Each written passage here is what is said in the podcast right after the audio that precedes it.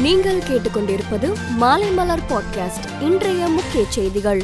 நெல்லை அருகே போலீசாரின் என்கவுண்டரில் தூத்துக்குடி ரவுடி நீராவி முருகன் சுட்டுக் கொலை செய்யப்பட்டுள்ளார். தனிப்படை போலீசார் பொத்தை பகுதியில் பதுங்கியிருந்த நீராவி முருகனை சுற்றி வளைத்து பிடிக்க முயன்றனர். அப்போது நீராவி முருகன் அறிவாளால் ஒரு போலீஸ்காரரை வெட்டினார்.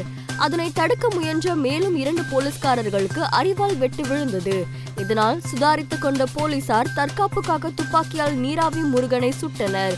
இதில் அவர் மீது குண்டு பாய்ந்து சம்பவ இடத்திலேயே நீராவி முருகன் பலியானார். தமிழகத்தில் எதிர்க்கட்சிகள் இருக்கக்கூடாது என நினைக்கிறார்கள். குறிப்பாக அதிமுகவை ஒழித்து கட்ட வேண்டும் என கங்கணம் கட்டிக்கொண்டு கழக முன்னாள் அமைச்சர்கள் முன்னோடிகள் அதிமுக தொண்டர்கள் மீது பொய் வழக்கு போட்டு வருகிறார்கள். இந்த இயக்கத்தை அழித்து விடலாம் என்ற இருமாப்பில் ஸ்டாலின் செயல்பட்டு வருகிறார் என அதிமுக முன்னாள் அமைச்சர் ஜெயக்குமார் குற்றம் சாட்டியுள்ளார். மாமல்லபுரத்தில் செஸ் ஒலிம்பியாட் போட்டி நடைபெறும் என்று தமிழக விளையாட்டுத்துறை அமைச்சர் மெய்யநாதன் தெரிவித்தார் மேலும் இரண்டாயிரத்தி இருபத்தி இரண்டாம் ஆண்டுக்கான செஸ் ஒலிம்பியட் போட்டியை நடத்தும் வாய்ப்பில் இந்தியா வெற்றி பெற்றுள்ளது. அகில இந்திய செஸ் சம்மேளனமும் தமிழக அரசும் இணைந்து இந்த சாதனையை புரிந்துள்ளது என்றார். லக்கிம்பூர் வன்முறை சம்பவத்தில் ஆஷிஷ் மிஸ்ராவுக்கு ஜாமீன் வழங்கியதற்கு எதிராக சுப்ரீம் கோர்ட்டில் மேல்முறையீட்டு மனு தாக்கல் செய்யப்பட்டுள்ளது.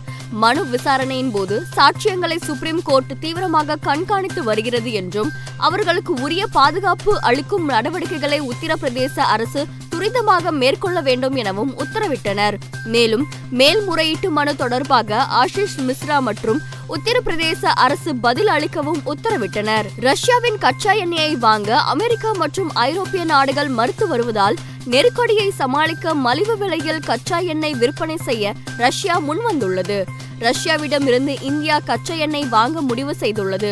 முதல் கட்டமாக முப்பத்தைந்து லட்சம் பீப்பாய் கச்சா எண்ணெய் இறக்குமதி செய்யும் ஒப்பந்தம் இரு நாடுகளுக்கு இடையே விரைவில் கையெழுத்தாக உள்ளது.